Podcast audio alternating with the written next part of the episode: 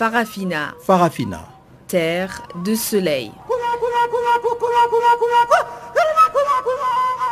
Farafina. Farafina. Un magazine d'infos africaine. Présentation Guillaume Cabissoso.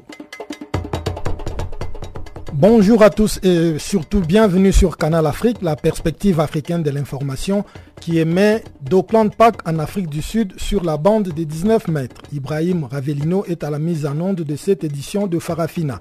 Je suis Guillaume Cabisso sur ces microphones et voici les principaux titres qui font l'actualité de ces jours. Retour ce mardi à Kinshasa de Félix Tshisekedi et Vital Kamere après leur alliance conclue à Nairobi au Kenya pour la présidentielle du 23 décembre prochain. Plusieurs partis d'opposition en Centrafrique exigent la démission du gouvernement après les affrontements à Alindao ayant fait plus de 60 morts. Le principal dirigeant d'opposition au Zimbabwe nie toute implication dans les violences post-électorales du 1er août dernier. Voilà donc pour le grand titre. Je vous retrouve tout de suite après le bulletin d'information de Pamela Kumba. Bonjour Pamela.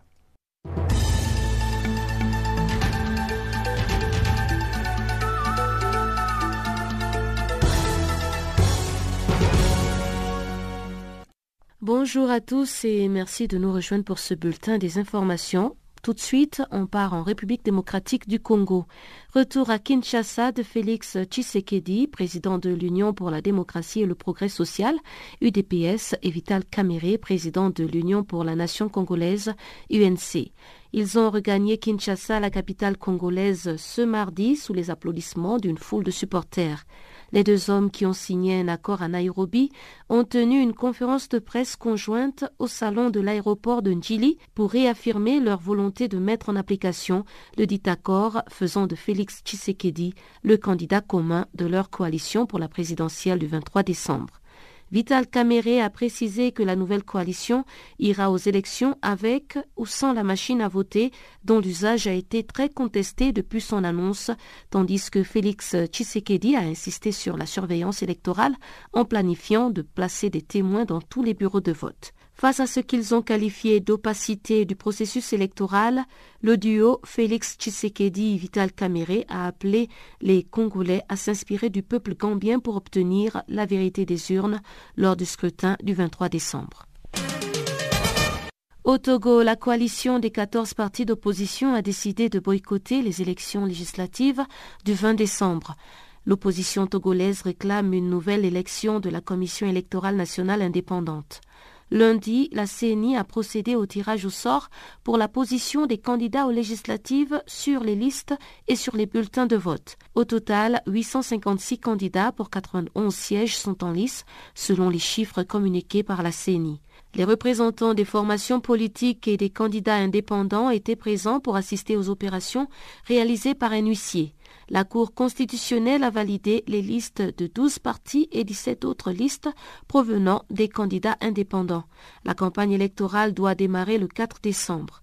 La coalition des 14 partis de l'opposition a pour sa part aussi promis d'user de tous les moyens pour empêcher la tenue de ces élections législatives du 20 décembre. Brigitte Adjak-Magbo Johnson, la coordinatrice de la coalition qui s'exprimait sur les ondes de la radio locale Victoire FM, a promis à cet effet une série de manifestations sur l'ensemble du territoire togolais à partir du 29 novembre. En Tunisie, le mouvement Ennahda a réagi après que le gouvernement a accusé certains partis politiques de vouloir nuire. La publication parue sur la page Facebook de la présidence de la République s'attaque aussi aux dirigeants politiques nationaux depuis le palais de Carthage. Selon nos confrères du journal en ligne Tunisie numérique, l'ENADA a estimé qu'il s'agit d'un précédent dangereux qui contredit la neutralité d'une institution officielle et le rôle constitutionnel de la présidence qui représente le symbole de l'unité nationale et du prestige de l'État. Enada a mis en garde contre l'implication de l'institution de la présidence dans l'intention de porter atteinte à l'indépendance du pouvoir judiciaire et l'empêtrer dans des querelles politiques avec ceux qui font du marketing du sang des martyrs Chokri Belaïd et Mohamed Brahimi. Le mouvement NAADA a appelé les différentes parties à ne pas œuvrer à déstabiliser l'atmosphère dans le but de servir les objectifs politiques étroits et contraires à l'intérêt national du pays. L'ENADA a aussi renouvelé son intérêt pour le partenariat et le consensus avec diverses forces politiques et sociales du pays, en particulier le président de la République, afin de relever tous les défis et de surmonter toutes les difficultés identifiées par la Tunisie. Au Gabon, les jeunes ont décidé d'organiser des manifestations pour dénoncer l'amendement illégal de la Constitution. Firmin Olobian, qui a convié ces jeunes issus de partis politiques, de la société civile et d'autres, entend défendre l'intérêt supérieur de la nation gabonaise. Leur première manifestation est prévue mercredi et elle a pour objectif de soutenir les ténors de l'opposition en collaboration avec des jeunes de l'autre bord politique et ceux des autres partis de la majorité présidentielle. La Guinée vibre depuis quelque temps au rythme des crises d'ordre politique et social. Les femmes de l'opposition républicaine de l'Union des forces démocratiques de Guinée, de Célou d'Alain Diallo, ont décidé d'organiser une série de manifestations dans les cinq communes de la capitale pour réclamer justice pour les victimes des manifestations politiques. À cet effet, un mouvement donc a été orchestré ce mardi dans la commune de Ratoma.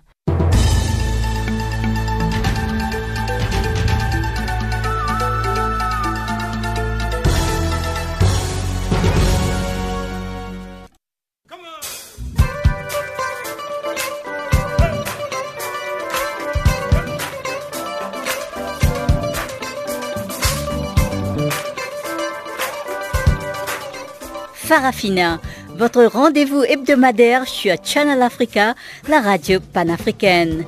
Farafina, votre programme des actualités en langue française sur Channel Africa.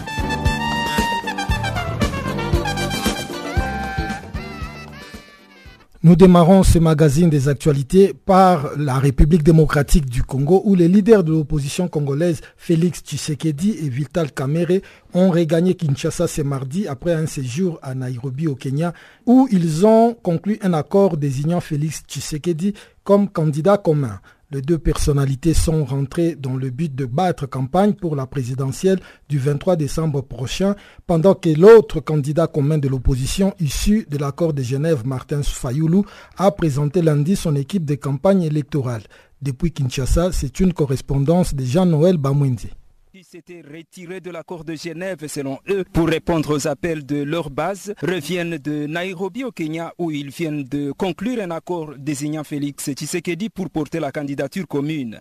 Selon l'accord de Nairobi, Vital Kamere est le directeur de campagne de Félix Tshisekedi qui doit faire face au candidat du FCC Emmanuel Ramazani Chadari. Et déjà à l'aéroport international d'Enjili, Vital Kamere s'est exprimé en tant que directeur de campagne. Notre position est claire. Si nous n'écartons pas la machine, nous n'allons pas demander au peuple congolais de ne pas aller voter. Ce serait vraiment un boulevard ouvert pour le président Kabila. Moi, je ne veux pas parler de Chadari. Et donc, nous ne voulons pas cela parce que ce n'est pas ce que le peuple veut nous irons et avec le peuple qui va s'approprier les élections, nous allons gagner. Et j'ai souligné le cas du Nigeria avec Goodluck Jonathan qui avait toutes les institutions et qui avait aussi une sorte de machine à voter. Il a perdu parce que le peuple était là. Yaya Jamais en Gambie, nous pensons ici que c'est le peuple que nous devons, et il s'est déjà réveillé, Quand nous apprenons que sous la pluie, les gens sont venus nous entendre, c'est déjà ainsi que ce processus et qu'il a trouvé. Il est là, les il faut s'habituer à ça. C'est cela aussi la réalité du moment. Pendant ce temps, l'autre candidat commun de l'opposition issu de l'accord de Genève, Martin Fayoulou, a rendu public la liste des membres de l'équipe chargée de la campagne électorale. L'équipe est dirigée par Pierre Lumbi. L'état-major de la campagne électorale du candidat Fayoulou est créé justement au sein de la coalition Lamouka et comprend trois structures à savoir la direction nationale, la coordination provinciale et les départements. C'est en fait l'état-major qui conçoit et met en œuvre sous l'autorité du candidat commun toutes les stratégies et actions requises pour son élection à la tête du pays. C'est en tout cas ce qu'a expliqué ce cadre de la plateforme de l'opposition ensemble, Christophe Lutundula. L'état-major est représentatif de toutes les parties signataires de l'accord de coalition politique des forces de l'opposition Lamouka en vue des élections du 23 décembre 2018. Il comprend notamment 1. Au niveau national, un directeur de campagne, des directeurs adjoints des campagnes, chargés chacun d'une branche d'activité spécifique. Un trésorier général, un trésorier général adjoint, un porte-parole, quatre porte-paroles adjoints selon les quatre langues nationales et d'autres porte-paroles adjoints et au niveau provincial, un coordonnateur provincial des campagnes et des coordonnateurs adjoints des campagnes. Pendant ces temps, la campagne électorale se poursuit sur toute l'étendue du territoire de la République démocratique du Congo. La majorité au pouvoir n'est pas campagne que pour un seul candidat président de la République, Ramazan Ishadari. Du côté de l'opposition, la campagne est déjà déchiquetée avec deux candidats phares dont Martin Fayoulou et Félix Tshisekedi, mais il y a encore plus d'une douzaine d'autres candidats qui ne sont ni pour Fayoulou ni pour Tshisekedi. C'est donc en ordre dispersé que l'opposition aura à affronter le candidat du FCC, le Front commun pour le Congo, une plateforme électorale très bien organisée, unie et bien disciplinée. Jean-Noël Bamouizé pour Canal Africa Kinshasa.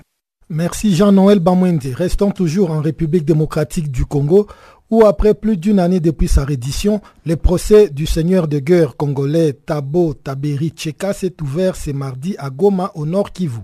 Poursuivi pour plusieurs griefs, Tabo Taberi Tcheka était devant la barre avec ses trois ex-fidèles. Quelques heures après l'ouverture du procès, il a été reporté jusqu'au 6 décembre prochain, le temps pour permettre à Tcheka de se trouver un avocat. C'est un reportage de Gisèle Kaimbani, notre correspondante à Goma, qui a couvert pour nous ces procès. Au total, quatre prévenus étaient devant la barre ce lundi 27 octobre 2018 à Goma. Le plus populaire de ces quatre prévenus, Tabotaberi, alias Tcheka. Très bien habillé en veste, coiffé et tout souriant, Tabotaberi Tcheka n'était pas accompagné d'un avocat pour plaider sa cause. Du coup, il sollicite auprès de la cour militaire siégeant en chambre foraine un temps pour trouver un avocat. Après les interventions des uns et des autres, la cour militaire, le ministère public et la défense, un accord est trouvé. L'audience est reportée de 10 jours pour permettre aux détenus de se trouver un avocat. Sur le 3, il y a le débat sur le premier par rapport aux avocats. Mais si j'ai trouvé, Monsieur le Président, une solution par rapport au déplacement de mes témoins en décharge et à l'amélioration des conditions de détention, je pense que, Monsieur le Président, le 7 jours ou le 10 jours m'arrange. Parce qu'on a besoin d'être écouté, on a besoin de comparaître. La prison n'est pas notre maison. Il faut qu'on recouvre trop vite notre liberté. Voir Tcheka devant la justice, c'est déjà une victoire car en 2014, nous avons failli tomber dans un guet-apens de son armée à Bounyampuri à Walikale, a dit le gouverneur de Nord Kivu qui a assisté au procès. Julien Paloukou dit que ce procès de Tcheka aura un impact positif sur la sécurité dans la province du Nord Kivu. Le fait que Tcheka lui-même se présente devant les juges pour la population du Nord Kivu, un sentiment de satisfaction. Parce que l'impunité est à la base de beaucoup d'autres dégâts qui se commettent chez nous. Quand les gens sont à, l'intérieur du territoire en train de faire tout ce qu'ils veulent et croire qu'ils ne seront jamais jugés, ça donne la propension aux autres de chercher à commettre ce genre de dégâts. Lorsque aujourd'hui on voit Tcheka qu'on croyait être inamovible, qu'on croyait être le, grand homme qu'on ne peut pas toucher, qu'on ne peut pas immobiliser entre les quatre murs. Aujourd'hui, sortir des quatre murs, venir devant les juges et par la suite rentrer entre les quatre murs, je crois que ça, pour la prochaine c'est un signal fort de la lutte contre l'impunité dans cette province. Les femmes venues assister à ce procès veulent que les responsabilités soient tirées et que les responsables soient condamnés. Elle parle de Tabotaberi Tcheka d'un tueur. Tcheka constitue cet homme qui s'est rebellé contre son pays et qui a pris les armes contre l'armée loyaliste de la RDC et même de son peuple, a dit le major Guillaume Djikekaiko, porte-parole militaire. Il rassure qu'aucun autre groupe armé ne déstabilisera la RDC à partir de la province du Nord Kivu. Qui croient que nous, en tant que forces armées de la République démocratique du Congo, nous allons accepter encore que la République démocratique du Congo soit déstabilisée à partir de notre province, qu'il se trompe. Parce qu'au regard des moyens déjà mis à notre disposition en tant que force loyaliste, soyez rassurés que les CDF et les FDLR et tout le Maï-Maï vont subir la puissance des feux de force armées de la République démocratique tchèque. Les présumés Tabotaberi Cheka, chef du groupe armé NDC Ndouma Defense of Congo, étaient trop actifs à Walikale au Nord Kivu. Certains jeunes se sont déplacés de Walikale pour Goma à plus ou moins 200 km pour assister au procès. Ils souhaitent que le procès se tienne à Walikale pour que toute la population qui a subi les affres de cet homme suive de près ce procès tant entendu. Ce que nous entendons, c'est que le droit soit fait, donc euh, la justice soit faite. Donc s'il si, sera euh, coupable, qu'il soit condamné, s'il est contraire, on peut le libérer. Mais ce que nous déplorons, nous fils du territoire de Walikale, c'est que au lieu que les procès soient menés à Walikale, le centre, là où se sont passés les, affaires de Tcheka, on amène les procès à, Goma. On ne sait pas comment les gens de Walikale vont suivre ces procès. Devant la justice, Tabotaberi Tcheka est poursuivi pour crimes contre l'humanité par viol, pillage, meurtre et torture, crimes de guerre et autres actes inhumains, crimes de guerre par enrôlement d'enfants, participation à un mouvement insurrectionnel, terrorisme, assassinat et association de malfaiteurs. Depuis Goma, Gisèle Kaimbani pour Canal Afrique.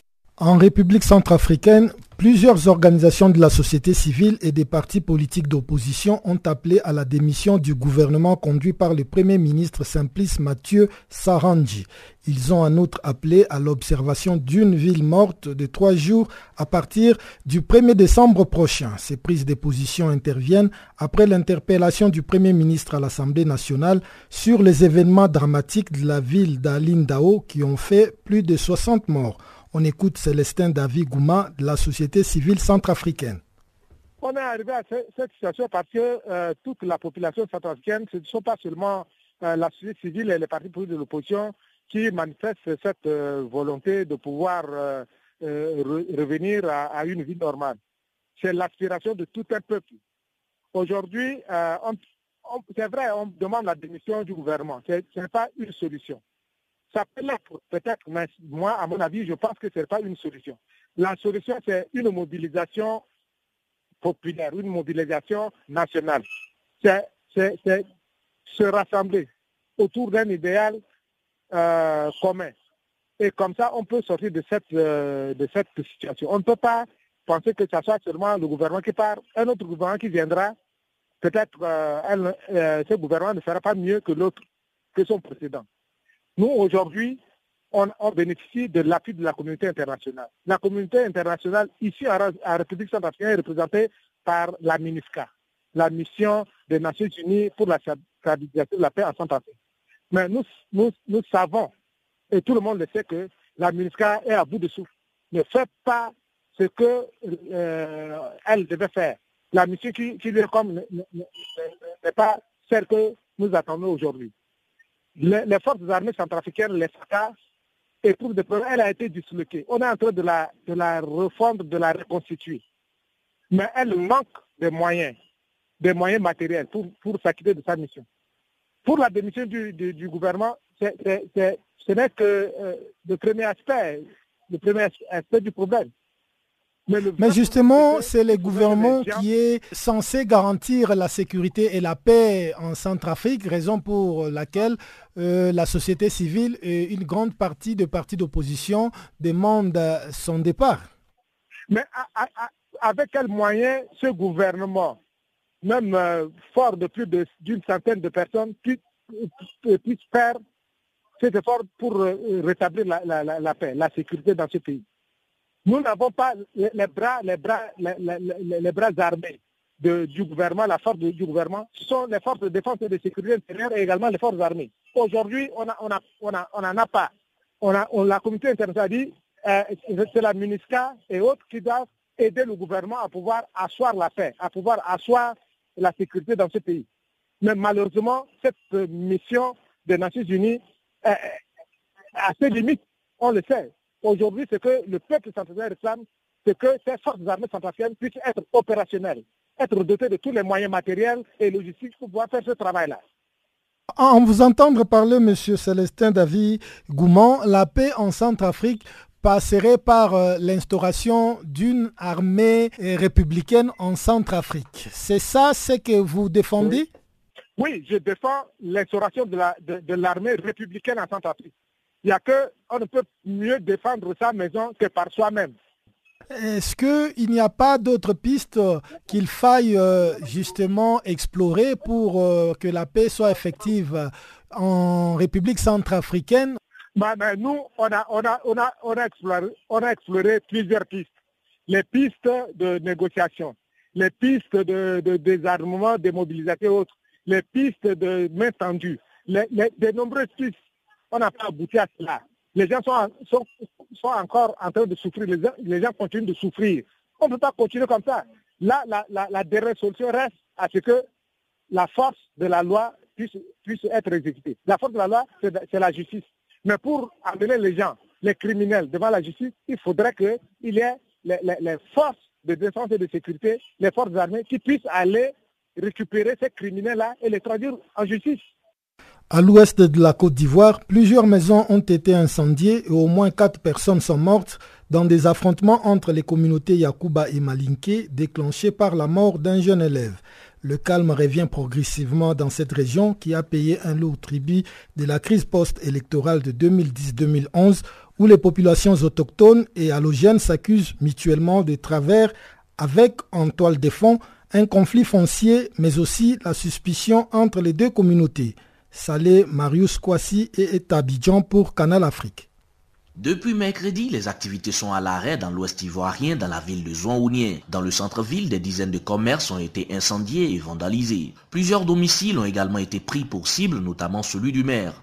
Les affrontements entre communautés ont également causé la mort de quatre personnes et contraint des centaines d'habitants dépossédés de leur maison à se réfugier dans la cour de l'hôpital général de Zouanounien. C'est la mort d'un jeune adolescent de l'ethnie Yakuba frappé par des transporteurs de l'ethnie Malinké qui a mis le feu aux poudres le 16 novembre dernier. Selon des témoignages recueillis auprès des populations, le jeune homme âgé de 12 ans avait tenté de s'accrocher à un véhicule de transport de marchandises pour gagner du temps alors qu'il rentrait de l'école à pied. Furieux, le conducteur et son apprenti se sont rués sur lui pour le frapper et c'est à l'hôpital qu'il est décédé la même nuit. Le médecin sur place avait néanmoins refusé de remettre un acte de décès, précisant les causes du décès aux parents qui le réclamaient pour demander l'ouverture d'une enquête. Le samedi 17 novembre, des transporteurs ont reconnu les faits et ont été arrêtés, mais la situation a tout de même dégénéré. Le lundi, des camarades du jeune homme ont manifesté dans les rues, demandant justice et réclamant la remise de son acte de décès. Certains s'en ont pris d'ailleurs aux véhicules des transporteurs dans la ville, majoritairement membres de la communauté malinquée à Zouanounien.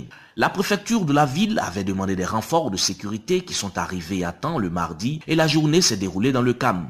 Puis le mercredi matin, alors que l'acte de décès avait été finalement délivré, les jeunes sont à nouveau sortis dans les rues pour manifester. De leur côté, des transporteurs malinqués qui s'étaient sentis visés après les dégradations de leur véhicule le lundi ont organisé de l'autre côté une riposte et la situation a totalement dégénéré à un affrontement entre communautés malinquées et Yakuba. Les communautés Yakuba vivent principalement dans le centre-ouest de la Côte d'Ivoire, dans la région du Tampou, où elles sont considérées comme le peuple autochtone. Tandis que les communautés malinquées, communément appelées Dula, sont majoritairement des commerçants issus de l'immigration depuis le nord de la Côte d'Ivoire ou des pays voisins. Depuis la crise de 2002, il y a eu un conflit latent entre ces communautés qui s'accusent mutuellement de tard avec en toile de fond un conflit foncier tant urbain que rural. Le fait que tout, ou presque, est ramené à l'ethnicité lorsque survient un incident dans cette région de la Côte d'Ivoire est bien souvent à l'origine des violences qui y ont cours, déplorent de nombreux observateurs de la scène politique ivoirienne. En effet, à chaque infraction, les populations soulignent spontanément l'ethnie de la victime et de l'auteur, ce qui met rapidement le feu aux poudres et qui bien souvent provoque des violences meurtrières. Ainsi, pour les autorités locales régionales et les leaders communautaires, il ne faudrait désormais plus ramener à l'ethnicité ou bien encore, il ne faudrait guère faire allusion à l'ethnicité. Elles ont d'ailleurs lancé un appel au calme, rappelant la longue crise et les tensions sociales qu'a d'ailleurs connu cette partie de la Côte d'Ivoire, une référence à la crise politico-militaire de 2002 qui avait divisé le pays. Elle se dit surprise pour autant par ces violences. Elle poursuit cependant de façon concertée les actions de sensibilisation dans le sens de l'apaisement et du retour à la normalité. Si l'on assiste à un retour progressif au calme, les populations apérées, elles, restent encore terrées chez elles, tandis que celles qui ont trouvé refuge dans l'enceinte de l'hôpital général et la cour de la mairie, fuyant les représailles, ont du mal à rentrer chez elles. Depuis Abidjan, c'est les Marus pour Canal Afrique. Au Zimbabwe, le principal dirigeant d'opposition Nelson Chamisa a nié lundi toute implication dans les violences post-électorales du 1er août dernier après l'annonce de la victoire d'Emerson Nangangwa à la présidentielle, suivant le détail dans ses condensés de Chanceline Lourakwa. Six personnes avaient été tuées et plusieurs blessées dans des affrontements avant la proclamation de l'élection contestée d'Emerson Nangagwa dès le premier tour avec 50,8% des suffrages contre 44,3% pour Chamissa. À cet effet, une commission d'enquête sur les événements a interrogé Nelson Chamissa, le président du mouvement pour les changements démocratiques. Ce dernier a nié que le victime ait été attaqué par ses partisans et a rappelé que son parti avait souvent été dans les passés victime de la violence d'État. Nelson Chamissa a déclaré que la violence ne fait pas partie de son ADN, ses mains sont propres, sa conscience est claire et son cœur est pur. Il a par la suite assuré qu'il est membre du mouvement pour les changements démocratiques qui avait été arrêté ces jours-là n'avait pas participé aux manifestations mais s'efforçait de compiler les résultats du vote du 30 juillet dernier. Nelson Chamissa a par ailleurs réaffirmé qu'il était convaincu d'avoir largement remporté l'élection et il a demandé la comparution du président Nangagwa devant la commission pour l'interroger sur la décision de déployer des militaires dans la rue. La commission instituée par le président Nangagwa a trois mois pour lui rendre ses conclusions. Emerson Nangagwa a succédé à Robert Mugabe qui a dirigé les Zimbabwe pendant 37 ans et qui a été contraint à la démission sous la pression de l'armée, de son parti et de la rue. Nangagwa a déclaré aux partisans des ZANU-PF au pouvoir lors d'un rassemblement à Morombedi, village de Mugabe situé à environ 100 km à l'ouest de la capitale Harare. Son prédécesseur devrait revenir le 15 octobre dernier, mais sa mauvaise santé avait retardé les voyages. L'ancien dirigeant zimbabwéen Robert Mugabe suit un traitement médical à Singapour depuis deux mois et ne peut plus marcher, a déclaré Emerson Nangagwa. Nangagwa était son ancien bras droit avant d'être limogé du poste de vice-président en octobre 2017, une décision qui avait finalement précipité la chute du plus vieux chef de l'État en exercice au monde.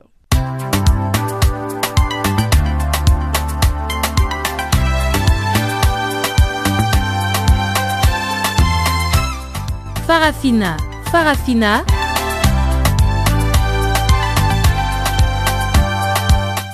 L'actualité panafricaine en français?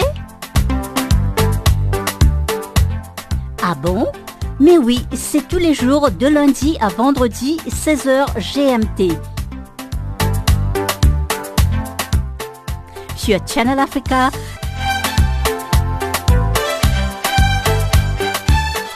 Et n'oubliez surtout pas de tweeter French Farafina.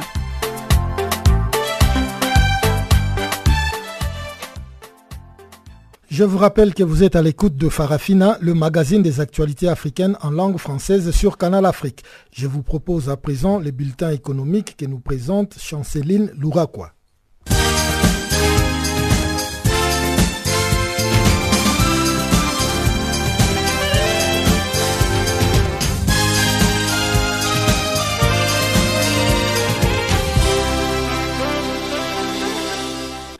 À tous et à toutes. Nous ouvrons notre bulletin économique au Cameroun. Les transactions mobiles monnaie seront bientôt possibles entre les comptes Orange et MTN.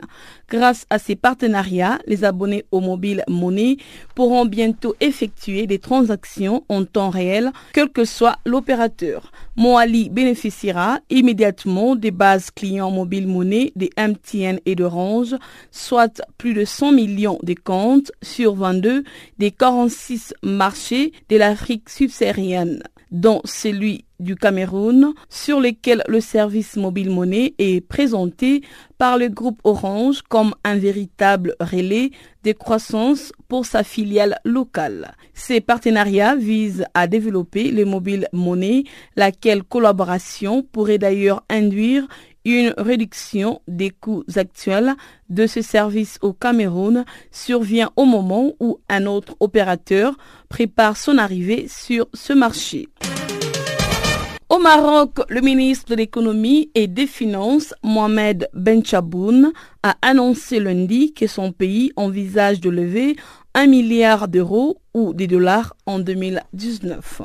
Selon le ministre, l'opération devra permettre d'établir une nouvelle référence pour la signature du Maroc sur le marché financier. Ce serait aussi une occasion pour renouer les contacts avec les investisseurs internationaux et leur présenter les dernières réformes, aussi bien sectorielles que structurelles, engagées par le pays. Bref, cette nouvelle intervient dans un contexte de pression sur la balance commerciale en raison de la hausse des prix du pétrole. En Égypte, la Banque européenne d'investissement a récemment annoncé avoir signé à Addis Abeba un accord de prêt de 200 millions d'euros au profit de la Banque africaine d'import-export, Afrique 5 Bank, pour les financements des projets d'énergie renouvelable. Conclu pour une durée de 15 ans, ces prêts, selon un communiqué de l'institution, est destiné à soutenir les investissements productifs liés aux échanges commerciaux, notamment dans des projets en lien avec les énergies renouvelables en Afrique. Il ciblera notamment des promoteurs dans plus de 40 pays africains. Passons au Niger, les contribuables relevant de la direction des grandes entreprises et de celles des moyennes entreprises devront désormais payer leurs taxes et impôts dans les guichets de la société nigérienne de banque Sonibank. Cette procédure vise, selon le directeur général des impôts, Hassan Ndiaye, à faciliter l'accomplissement des obligations des paiements et à accroître la transparence dans la collecte des recettes de l'État. Les paiements peuvent être effectués par chèque, certifié ou espèce dans tous les guichets de cette banque partenaire.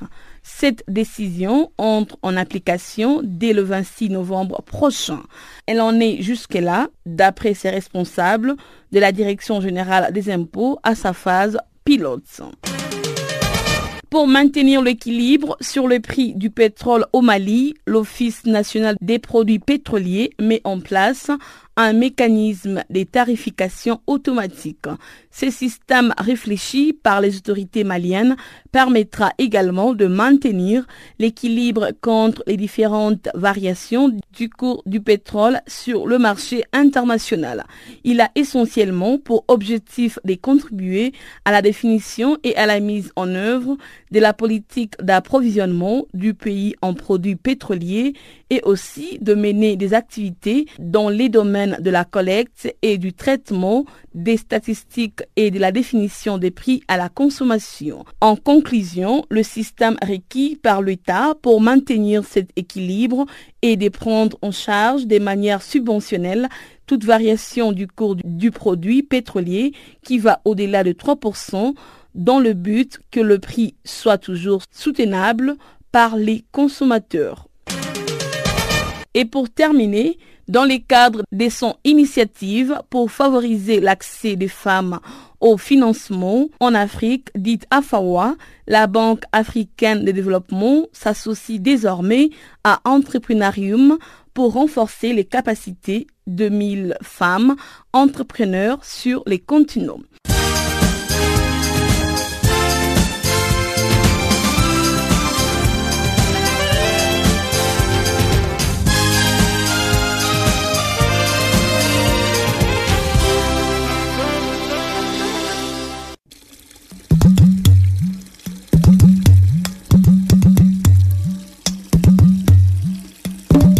Vous écoutez Channel Africa à la radio et sur internet www.channelafrica.org.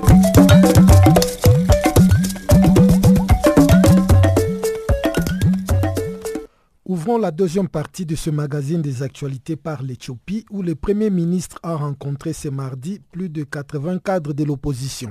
Parmi les questions abordées, l'organisation des élections générales en 2020. Des retrouvailles qui s'inscrivent donc dans le cadre des consultations menées par Abiy Ahmed depuis son accession au pouvoir en avril dernier en faveur des consultations qui ont pour but de mettre en évidence les réformes nécessaires afin que les prochaines élections soient libres et équitables. Les élections libres, justes et démocratiques, c'est ce que le leader de 42 ans avait promis en août dernier. Une manière sans doute de faire oublier au peuple éthiopien les élections législatives de 2015. Remportées certes par la coalition au pouvoir, les Fronts démocratiques révolutionnaires de peuples éthiopiens, elles avaient été vivement contestées par l'opposition qui faisait état d'une mascarade électorale. Sans doute parce qu'en amont, les opposants n'avaient pas été rassurés sur l'organisation de ces scrutins.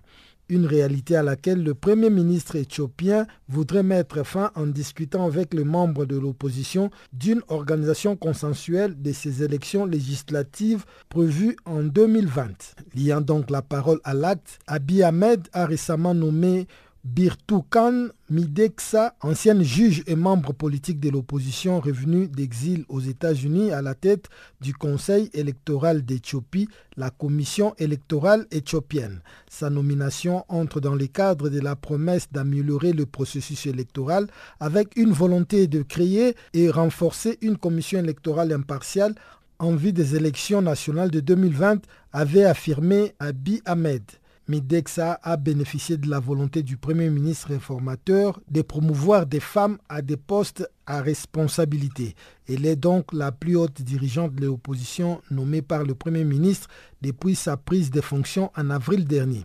Une nomination qui ne fait pas cependant l'unanimité puisque certains législateurs mettent en doute son indépendance en raison de son rôle passé de chef de l'opposition et des critiques de la coalition au pouvoir chose quasiment rarissime en Afrique, ce qui explique en grande partie le manque de confiance exprimé par des opposants et des observateurs, ce qui est aussi à l'origine des soupçons de fraude et même à l'origine des contestations ou des crises politiques très graves. La méthode d'Abiy Ahmed pourrait donc être interprétée comme une démarche visant non seulement à légitimer les élections à venir, mais aussi et surtout anticiper quelques crises liées au processus électoral en vue de consolider la paix dans son pays. Autre chose à présent, la récente huitième édition des Africités qui s'est tenue à Marrakech au Maroc était l'occasion pour les participants de nouer de partenariats de développement pour leur ville. C'était le cas de la délégation de la Guinée selon Diabé Oumou Fofana, conseiller juridique du Premier ministre. Elle explique à Pamela Kumba et se prononce aussi sur l'implication des femmes dans le management des mairies et des collectivités. Nous sommes là avec euh, une forte délégation guinéenne composée au moins d'une trentaine de cadres, surtout composée euh, de, de, de maires, des élus locaux, des directeurs de décentralisation, des directeurs de développement local, toujours dans le cadre du développement local et participatif. C'est ça notre objectif en fait.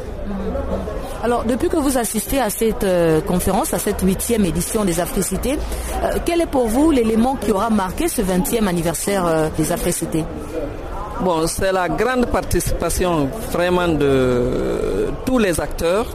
Et aujourd'hui, ce qui ressort en fait de, du 20e anniversaire, c'est que aujourd'hui, on est en train de conscientiser nos développements, on est en train de conscientiser nos partenaires au développement, notamment les maires, les secrétaires généraux de communes, et pour leur faire comprendre qu'il ne faut pas attendre tout de l'État, mais le développement doit partir de la base.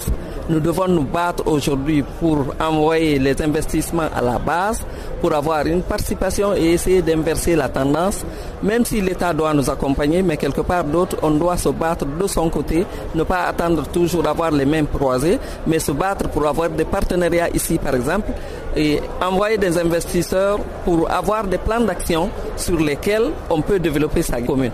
Est-ce que au niveau de la Guinée, vous avez des exemples, euh, que ce soit en termes de participation des populations dans le développement communautaire, dans le développement de leur ville, ou en termes de euh, gouvernements locaux? Bien sûr, en Guinée, on est en train d'ailleurs maintenant de mettre une loi en place pour le fonctionnaire local. L'État est en train de se battre.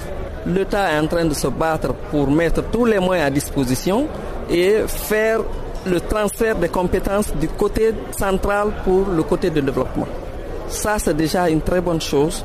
Et les moyens également suivent, puisqu'il y a beaucoup de projets qui sont, les plans d'action qui sont déjà développés et qui sont en train d'être accompagnées par l'État au niveau des communes. On a aussi vu que cette année, les femmes ont été mises à l'honneur.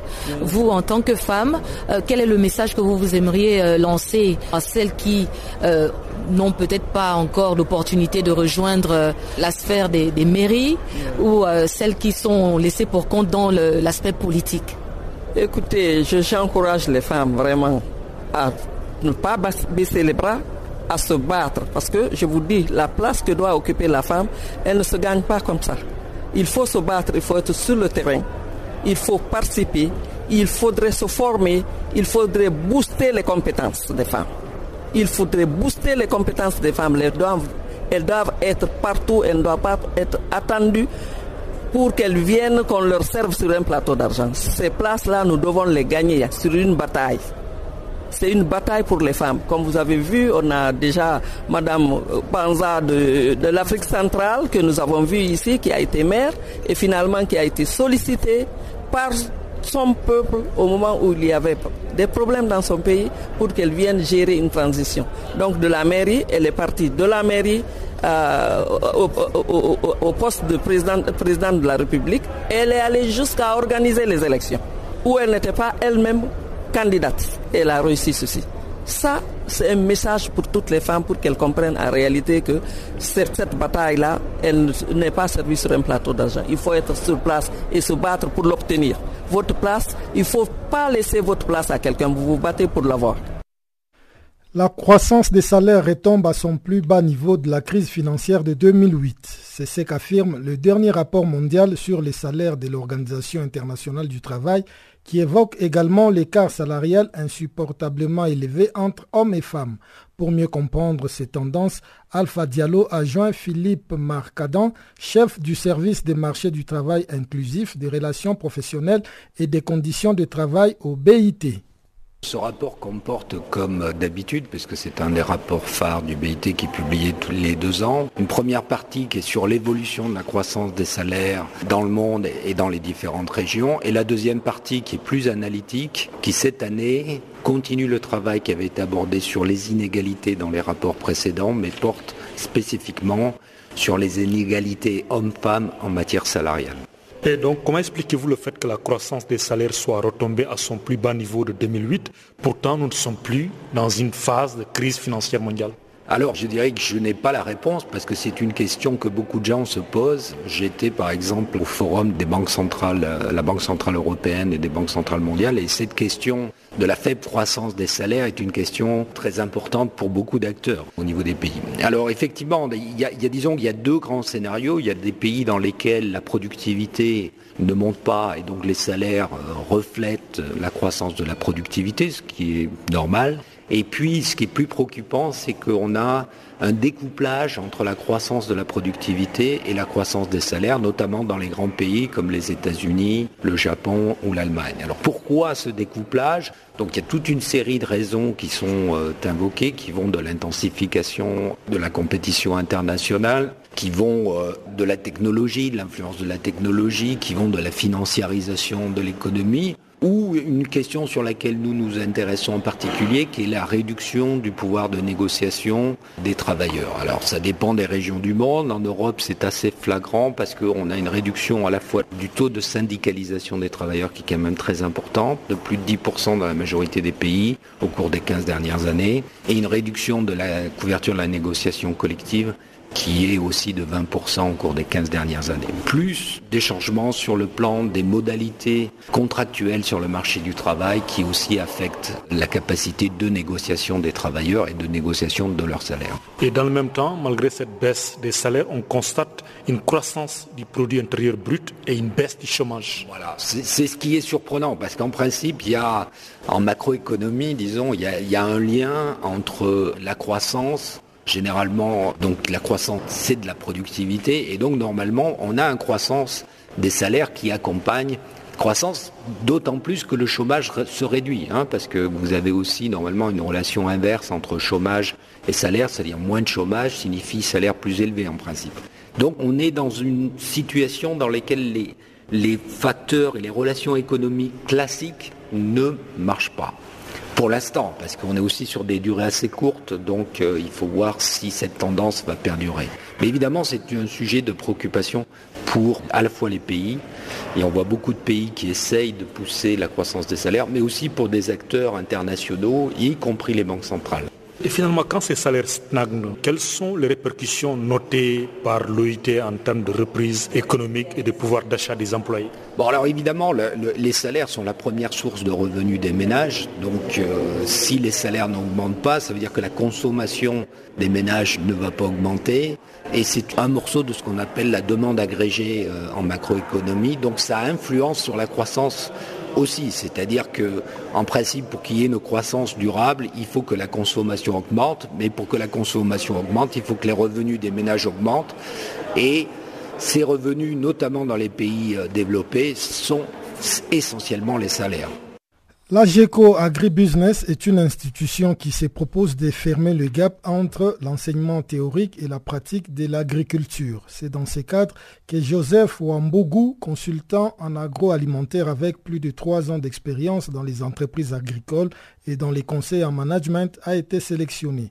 En compagnie de quelques autres étudiants d'AGECO Agribusiness, il a visité nos studios. Suivez cet entretien dans lequel Joseph Wambungu détaille ses programmes de transfert des compétences agricoles au micro de Pamela Kumba. Ce programme, c'est un programme très unique parce que c'est un programme panafricain. C'est pour tous les jeunes africains.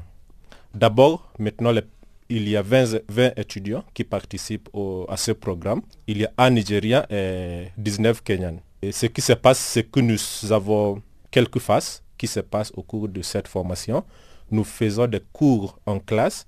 Ça, c'est à 30%. Et 70% du programme, on le fait en pratique. Nous visitons des fermes professionnelles et aussi nous faisons des stages. Comme ce que nous sommes en train de faire ici en Afrique du Sud. Nous sommes ici. Il y a deux étudiants qui sont en Afrique du Sud qui font un stage de six, semaines. Il y a d'autres euh, quatre étudiants qui sont en Zambie dans un centre de formation qui s'appelle Future Farm. Et encore, il y a d'autres étudiants, quatre étudiants qui sont aux États-Unis, au siège central de la société AGCO. Qu'est-ce qu'il y a peut-être de différent à l'heure où on parle du numérique, on parle du digital euh, dans le milieu agricole par rapport à ce qui se faisait avant? D'abord, il y a quelque chose qui sont très unique à ce programme, euh, comparativement au programme conventionnel que vous allez trouver dans, dans une université quelconque. Tout d'abord, nous avons cette opportunité de travailler avec le milieu professionnel. On vient juste de finir la première année parce que c'est un programme qui se roule pour deux ans. Donc la première partie, on le faisait en classe. Et comme je l'ai dit, 30% on fait en classe, 70% hors de classe.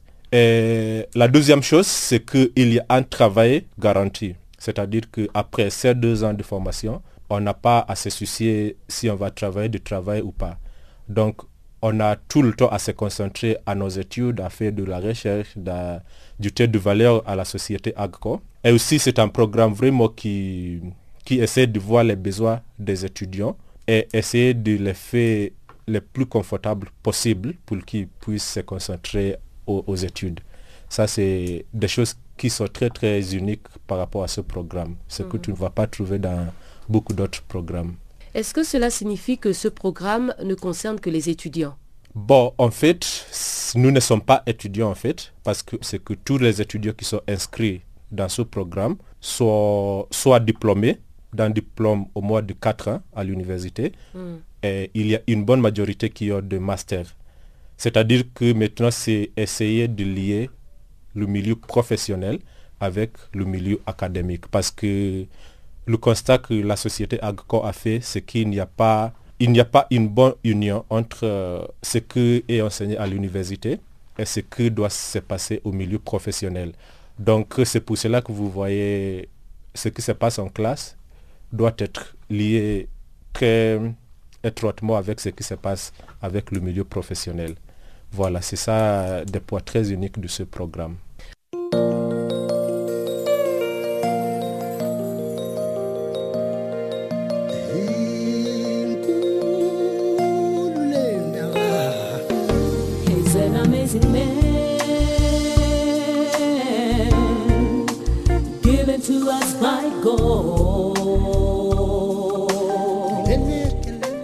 Channel Africa. Écrivez-nous sur notre page Facebook Channel Africa. Faites-nous des tweets French Farafina ou bien Channel Africa 1.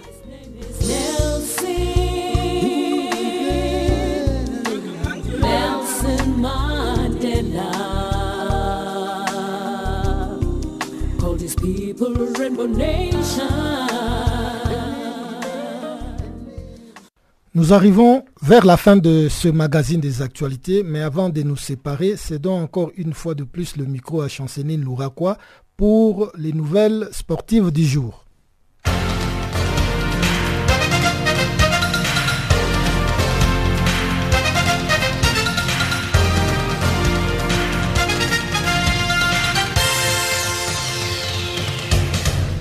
Rebonjour à tous.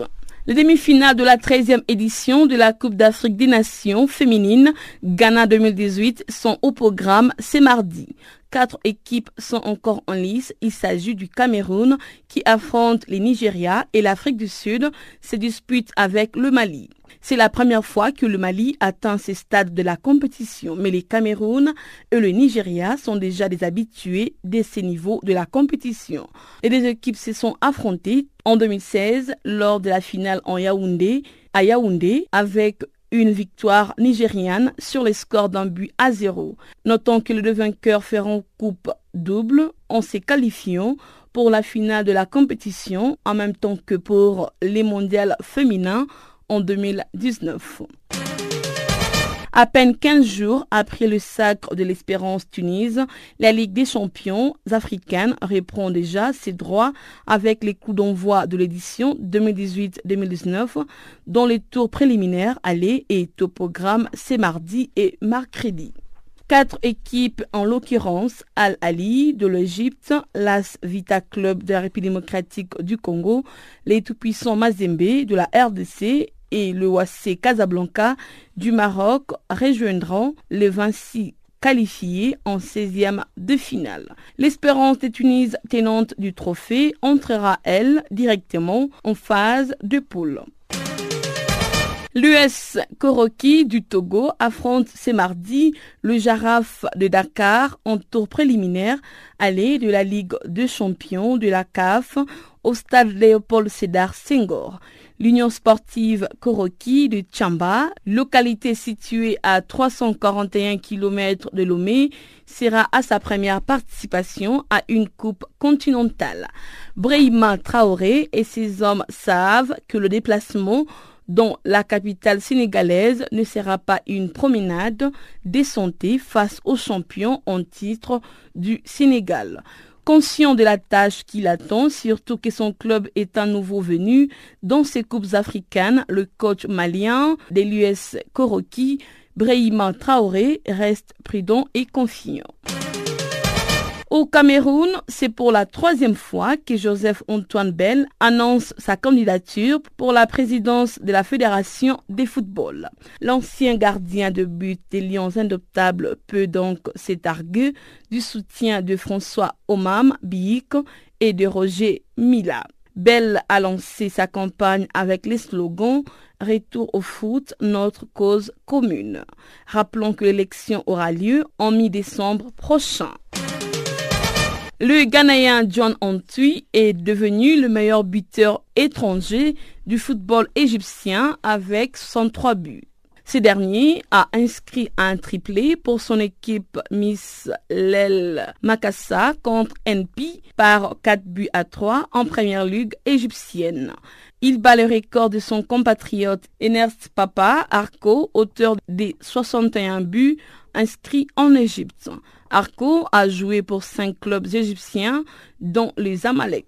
John Antwi a débuté sa carrière avec Al Ismaili en 2013 où il a marqué 28 buts avant de rejoindre Al Ali deux ans plus tard. Il est ensuite allé à Mirs Lel Makassa, un club avec lequel il a marqué 32 buts en trois saisons.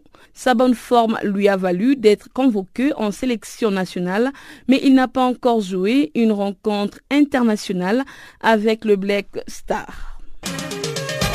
Les Sévillans ont profité du match nul lundi entre l'Atlético et les Barça lors de la 13e journée pour prendre les commandes de la Liga. Du côté des Blaugrana, Ousmane Dembélé, en toute fin des rencontres, a permis aux Catalans d'éviter la défaite. La Maison Blanche s'est fissure à Ipura face à Eibar. Trois buts encaissés, Solari ne se cherche pas d'excuses.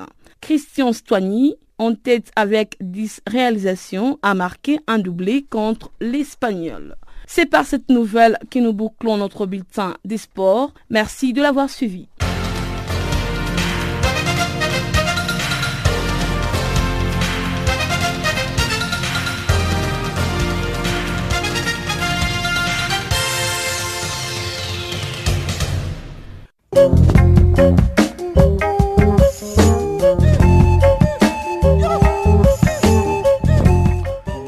C'est par cette nouvelle des sports que nous mettons point à ce magazine des actualités. Merci de votre aimable fidélité. Retrouvons-nous demain à la même heure et sur la même fréquence pour plus d'informations sur Canal Afrique, la perspective africaine de l'information. Merci, au revoir et à demain.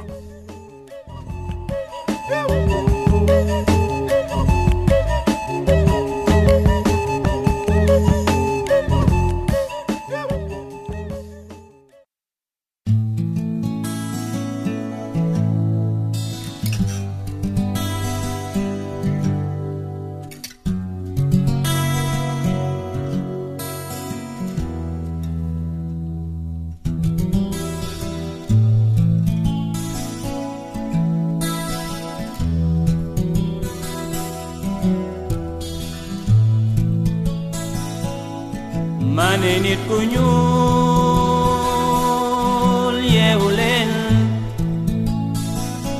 fàttali ku njëru caaro yo mane nit ku ñuul yeewu leen fàttali ku njëru caaro yi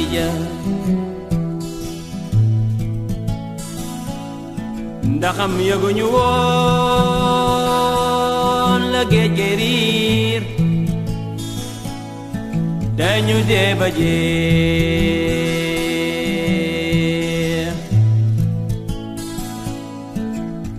dem xare ba am ndam ñu ne duñ ko fay.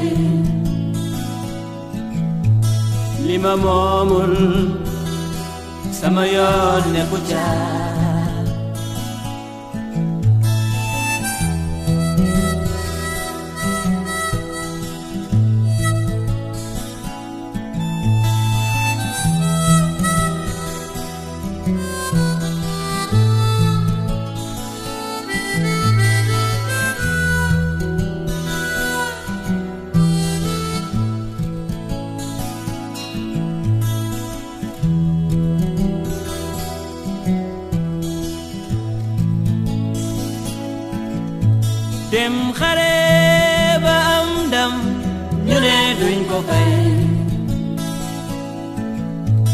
Lima momul مامل sama yon ma kucha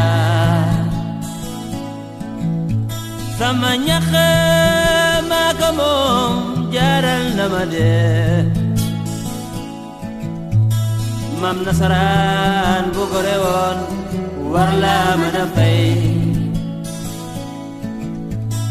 Koncon adit kunyul can lay je Koncon adit kunyul bin lay warna je Dana masa je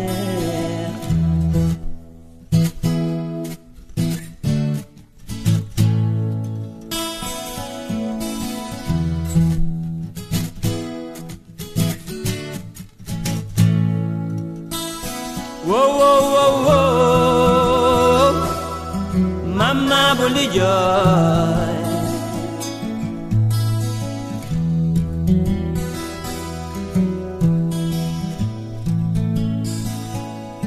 Whoa, whoa, whoa, whoa.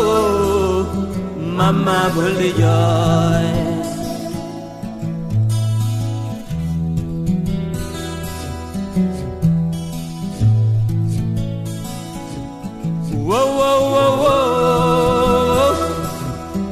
Mama buli joy Buli joy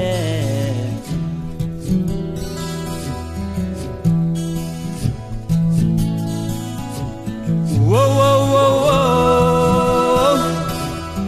Mama buli joy